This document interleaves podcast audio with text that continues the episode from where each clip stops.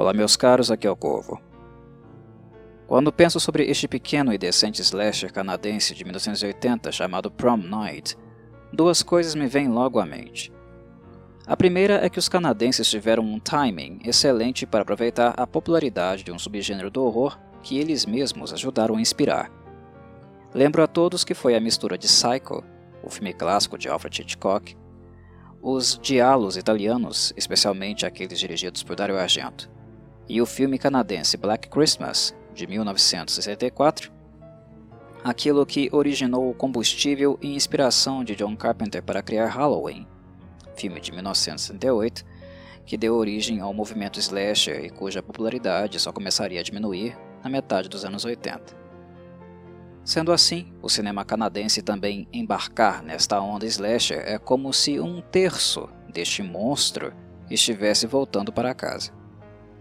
A segunda coisa que me ocorre, entretanto, não é tão lisonjeira.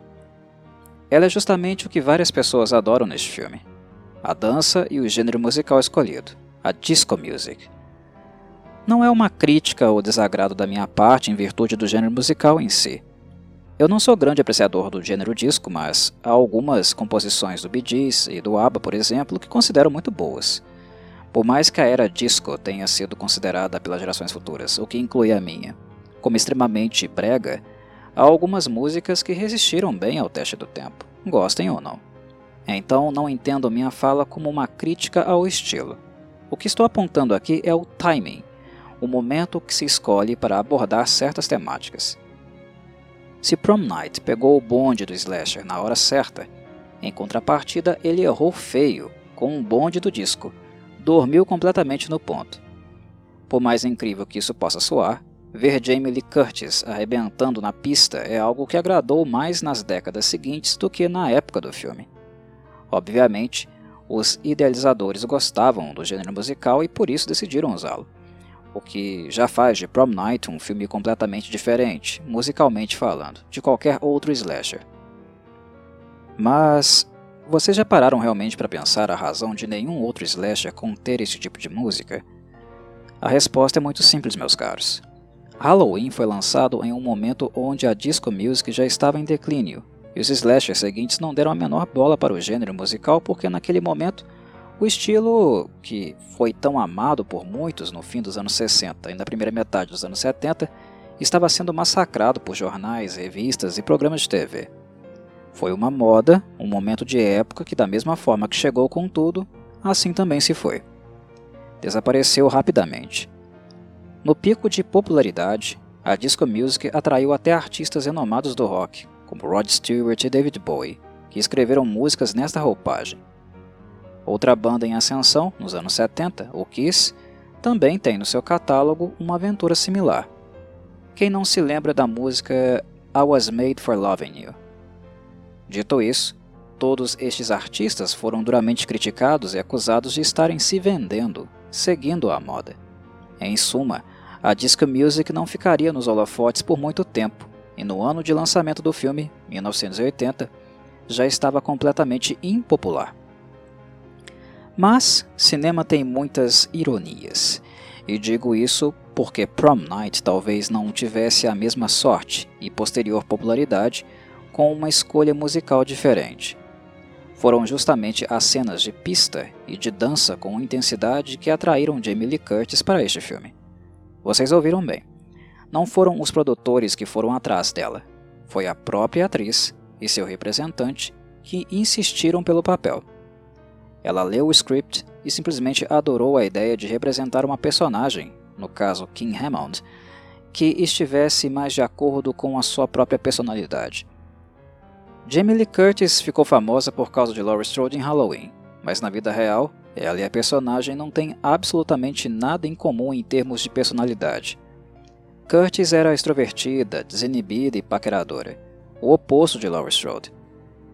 King Hammond expressa uma personagem que era basicamente a Curtis do dia a dia, e não é à toa que ela se impõe fisicamente neste filme, dançando com personalidade e atitude.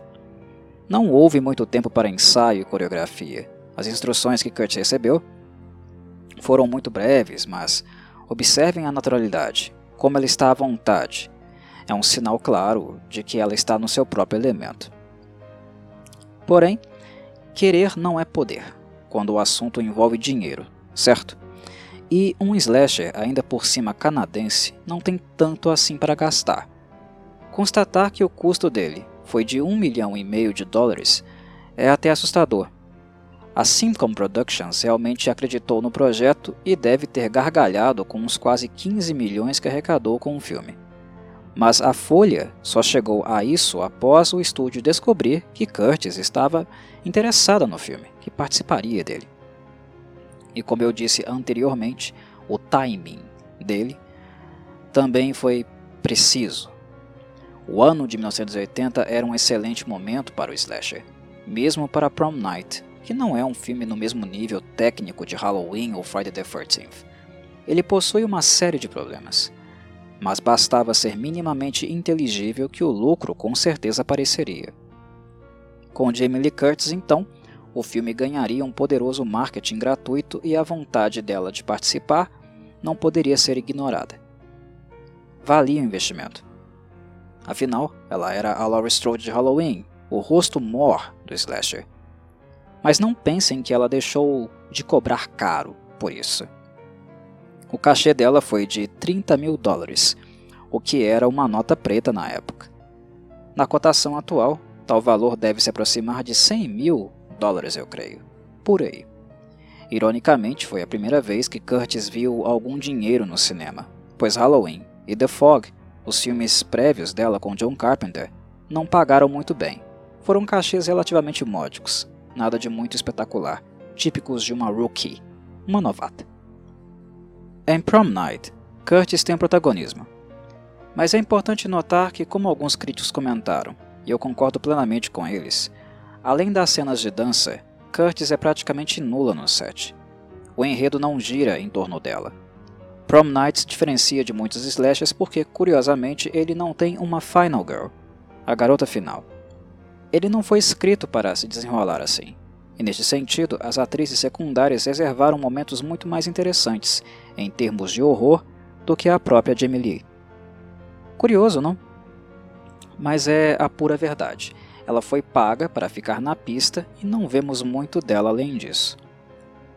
É hilário como os maiores figurões do elenco, no caso Curtis e o ator Leslie Nielsen, são justamente aqueles com menos holofote em praticamente 90% deste filme.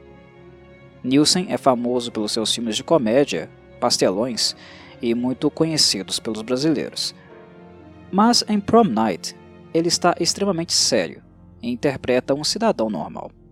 É um pai que perdeu uma filha, Robin, e acompanha os outros dois, Kim e Alex, ao baile de formatura, seis anos depois. Nielsen tem poucas falas e, em termos de horror, sua participação não chega a ser expressiva ou marcante como no filme Creepshow, por exemplo. Em Prom Night, seu papel é completamente secundário. Eu diria até terciário. O foco do filme foi completamente ao redor do elenco canadense e das funções que cada um desempenha no roteiro, cujo objetivo é retratar uma vingança. Naquela época, alguns estúdios estavam optando por filmar no Canadá, por razões financeiras. Era bem mais barato. Mas os canadenses faziam fortes exigências. Eles apenas aceitavam no máximo dois ou três atores americanos, dependendo do tamanho do elenco, e o restante eram todos formados por profissionais do país. Sendo assim, Nielsen e Kurt se encaixavam nesta cota, mas o que este slasher enaltece de fato é o seu elenco canadense, onde o antagonista e as vítimas são nativos do país. Pessoalmente, nunca ouvi muitos comentários a respeito do que irei dizer agora, mas os canadenses são um povo que assumidamente gostam de fazer as coisas do seu próprio jeito do jeito canadense, e isso é ótimo. É histórico o comportamento dos americanos de taxarem os canadenses como inferiores ou como os fundos dos Estados Unidos. Afirmar que não criam nada e meramente os copiam. No entanto, para mim é muito claro, muito evidente como os canadenses se esforçam, mesmo quando estão embarcando em uma tendência, para fazer tudo um pouco diferente do habitual eles gostam de imprimir identidade nas produções, algo que as caracterize como suas. E conseguem. Notem como os slashers canadenses sempre reservam peculiaridades. Filmes como Prom Night, My Bloody Valentine, Terror Train e Happy Birthday to Me, os mais conhecidos slashers canadenses, têm vários pontos de conexão com os americanos, mas peculiaridades e experimentações que os produtores do Tio Sam jamais cogitaram fazer. Embora módicos e repletos de problemas, até mais graves que os slashers americanos, eu ainda reconheço que os canadenses procuram trabalhar ideias novas e não meramente copiar uns aos outros, e eu aprecio tal iniciativa. Há muitos que gostam de Terror Train, o qual considero o mais fraco dos citados, mas Prom Night, My Bloody Valentine e Happy Birthday to Me, para quem gosta de slasher, são imperativos, necessários de serem vistos. Falo um pouco agora sobre o enredo. Não posso aprofundar muito, pois ele é simplório e despretensioso. A história começa com crianças, supostamente na pré-adolescência, brincando de esconde-esconde em um prédio abandonado. Quem sai à caça, dos demais, é chamado de Killer, assassino. Voltando da escola, Kim e seus irmãos mais novos, Alex e Robin, se deparam com os demais brincando. Em virtude de um livro esquecido, Kim, que é a mais velha, tem de voltar à escola para buscá-lo. Enquanto isso, Robin, interessada em brincar, entra no prédio, enquanto Alex a repreende e diz que vai para casa sozinho. Robin quer apenas se enturmar, mas as coisas não acabam dando muito certo para a menina. Ela sofre bullying dos demais, que a assustam até que a mesma cai de uma janela do andar superior, vindo a óbito. As crianças então fazem um pacto de jamais contarem o que aconteceu e vão embora do local. Entretanto, este ato introdutório do filme apenas termina quando uma sombra se aproxima do corpo de Robin. Alguém assistiu o que aconteceu, e esta mesma pessoa, seis anos mais tarde, é quem começaria a fazer ligações para todos, ameaçando-os antes do baile de formatura. Todos, de fato, esconderam a verdade, e um criminoso conhecido da comunidade acabou sendo culpado no lugar deles. É curioso como, para muitas pessoas, o responsável pelas mortes no baile é muito evidente logo de cara. Foi o meu caso, o que de maneira nenhuma deixou o final do filme menos comovente para mim. E este é um motivo a mais que me leva a gostar de Prom Night, mesmo ele não tendo nada demais. Não é assim um grande filme ou um grande slasher, mas ele é marcante. O segredo está no modo como tudo é retratado no fim. O que parte é mérito do diretor e parte é mérito dos atores. O filme me deixa com um sentimento misto no final, mesmo desvendando precocemente a identidade do assassino. Porém, eu não posso dizer mais nada, porque para muitas outras pessoas não é algo tão evidente assim, o que é perfeitamente normal. Um dos pontos fracos de Prom Night é justamente a condução, o que é irônico constatar logo após eu elogiar o final de Paul Lynch, o diretor. O que acontece é que, em alguns momentos, o filme é marcante demais, inesquecível para o gênero. O início e o fim, por exemplo, como também a cena de decapitação e o contraste da prótese usada com as luzes na pista. São exemplos que eu posso citar. Porém, o restante do filme é uma colcha de retalhos completa, muito mal mediado, de build-up extremamente moroso, até mesmo desnecessário para um filme nesta roupagem. Prom Night demora a acontecer, e quando finalmente acontece, já está na hora de acabar. O que faltou no trabalho de Paul Lynch e William Gray, na minha análise, foi chegar a um consenso do que Prom Night deveria ser. Que tipo de filme é este? O que nós queremos com ele? Perguntas básicas como estas. O que elas têm de básicas tem também de norteadoras. Elas dão norte. Um diretor precisa se perguntar isso não apenas no início do filme, mas também no meio e até mesmo no fim, porque isso vai nortear a condução e, consequentemente, o trabalho de todas as pessoas que são dirigidas. Prom Night tentou ser três filmes ao mesmo tempo, três filmes diferentes, inclusive. Ele tentou ser um slasher, onde há um assassino à caça de suas vítimas. Ele tentou ser Carrie, o clássico imortal de 1976, que é reconhecidamente o mais marcante em contexto de formatura ou graduação. e também tentou ser Saturday Night Fever, filme de 1977 que deixou o ator John Travolta famoso pela dança. Prom Night tenta ser os três e não consegue ser nenhum deles direito. Dito isso, ele acaba com pitadas destes três universos, e é exatamente isso que faz dele tão diferente dos demais slashers. Em virtude de um monte de trapalhadas, a resultante não é algo nada parecido com o que verão em qualquer outro filme do gênero, nem mesmo no remake, que aconselho passarem longe. O remake de Prom Night é horrível e nem com trapalhadas nos satisfaz. Falo com toda sinceridade. É surreal como este filme conseguiu se tornar um cult classic com tantos problemas que teve. Beira o amadorismo. Mas a questão é que algumas ideias, cenas e representações são tão interessantes que conseguem segurar o filme mesmo com tanto desastre acontecendo. Querem um bom exemplo? Pois bem, lá vai. Segurem essa.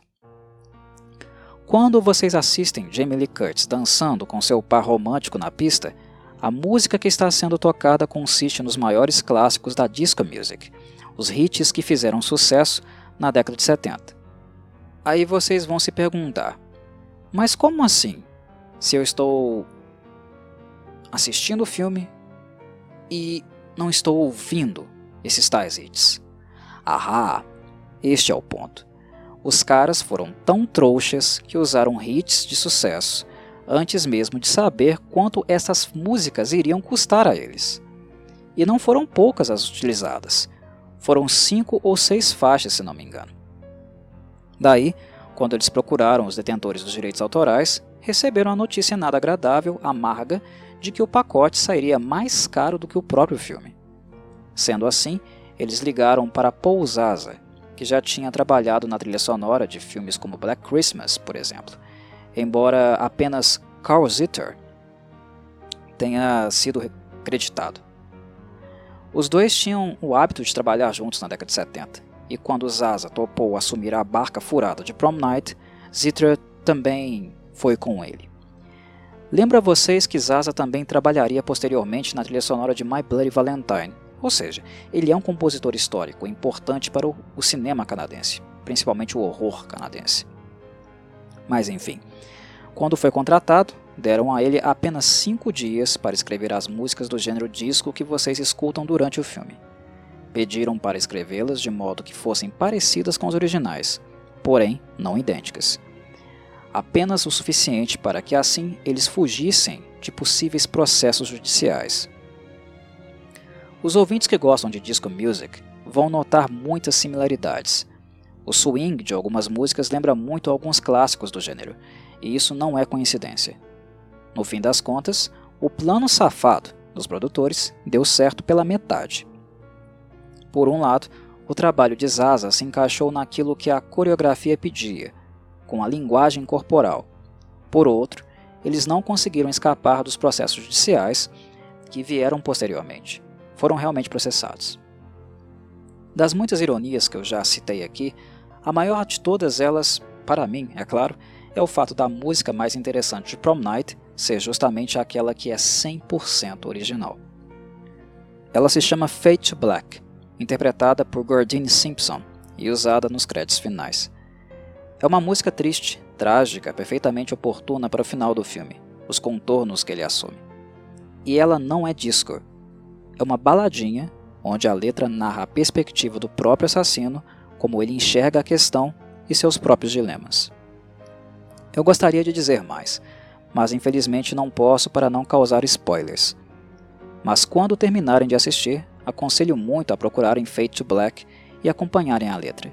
É melancólica e se encaixa como uma luva no filme. Enfim, eu poderia ficar listando aqui muitas outras pataquadas de Prom Night.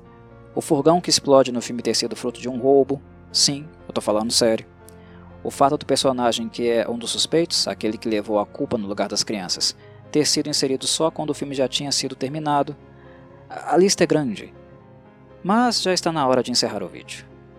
Como últimas informações relevantes, reforço que o filme tinha roteiro definido, que este apresenta furos e inconsistência, mas não porque ele não tinha roteiro, tinha. O fato é que isso não impediu que ele sofresse alterações mesmo depois de concluído. E isso é mais comum do que a maioria das pessoas imagina.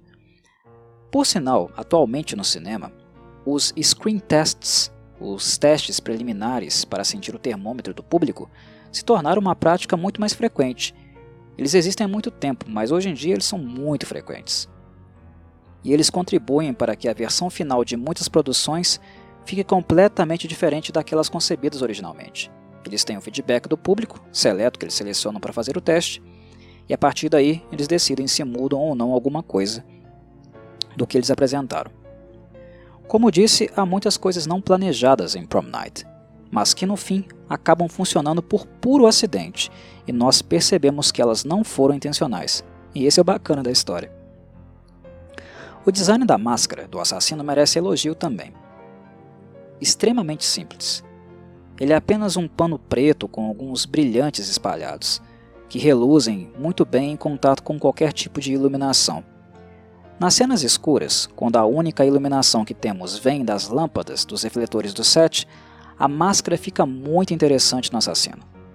Uma das críticas que eu tenho, na verdade era a principal crítica que eu tinha em relação a Prom Night, era o fato dele ser muito escuro. É um filme muito escuro. A primeira vez que eu assisti foi na década de 90, eu era ainda moleque. E o filme era tão escuro, mas tão escuro que mal dava para ver o que estava acontecendo. A versão atual dele em Blu-ray melhorou imensamente este aspecto. Corrigiu, eu diria. É definitivamente a versão mais recomendada. Paul Lynch desejava que seu filme tivesse censura baixa, para que assim a maioria dos adolescentes pudesse assistir. A censura original seria apenas para crianças, e o filme de fato não é sanguinolento. A única cena pesada contida nele é justamente a de decapitação, que foi filmada por ordem do estúdio, que felizmente obrigou o diretor a inseri-la. Digo isso porque o resultado final é muito bom e grotesco. Para 1980, é um tipo de brutalidade raramente vista no cinema mainstream. De qualquer forma, não se preocupem com a falta de grafismo. Se Prom Night não é violento e abusivo como os slashes posteriores, ele compensa isso com clima e ambientação. Um dos pontos fortes dele é justamente nas características factíveis do filme. O assassino ser alguém, por exemplo, de porte médio, e não ser uma máquina de matar. O assassino é alguém que se mostra tão tenso quanto as suas próprias vítimas, tão inexperiente em matar do que elas em fugir de um maluco encapuzado com um caco de vidro ou um machado na mão. A luta, resistência e inexperiência em todas as cenas. Prom Night é um bom slasher, principalmente naquilo em que é diferente. Filmes desse subgênero tendem a ser cópias uns dos outros, e aqueles que não são esquecidos são justamente aqueles que apresentaram alguma característica infrequente no formato. Mesmo quando um novo slasher se baseia em tais filmes peculiares do passado, a exemplo do noventista I Know What You Did Last Summer, cujo roteiro tem a mesmíssima premissa de Prom Night, aquele que lembramos e fica registrado em nossa memória é justamente o primeiro, é sempre o primeiro. Ah, já ia me esquecendo. Há muitas pessoas que são curiosas acerca do uso do batom no fim do filme. Muitos chegam a pensar que os lábios do antagonista estão vermelhos de sangue, mas na realidade é realmente batom. Na mente dele é como se Robin tivesse ido ao baile de formatura e a própria menina estivesse se vingando. Quando ele sussurra a palavra agora ou a expressão agora é a minha vez, antes de atacar as vítimas, ele está fazendo alusão à brincadeira que resultou na morte de Robin, seis anos atrás.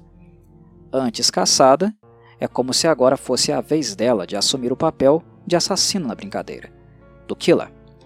Também seria feito o uso de uma peruca com cabelos semelhantes aos de Robin no filme, o que acabou sendo cortado do roteiro de última hora há ainda uma informação essencial, que pode ser vista em uma cena extra cortada, que farão com que vocês entendam também a razão da escolha desta caracterização com batom. Embora eu não possa contar de fato qual é a cena e o que ela traz aqui, eu acredito que vocês vão entender quando a revelação for finalmente feita. De qualquer modo, fico à disposição para tirar qualquer dúvida de quem possivelmente não entender porque se parecer com a Robin, no caso, era assim tão essencial para o antagonista. E isso é tudo. A todos um forte abraço e saudações Corvides.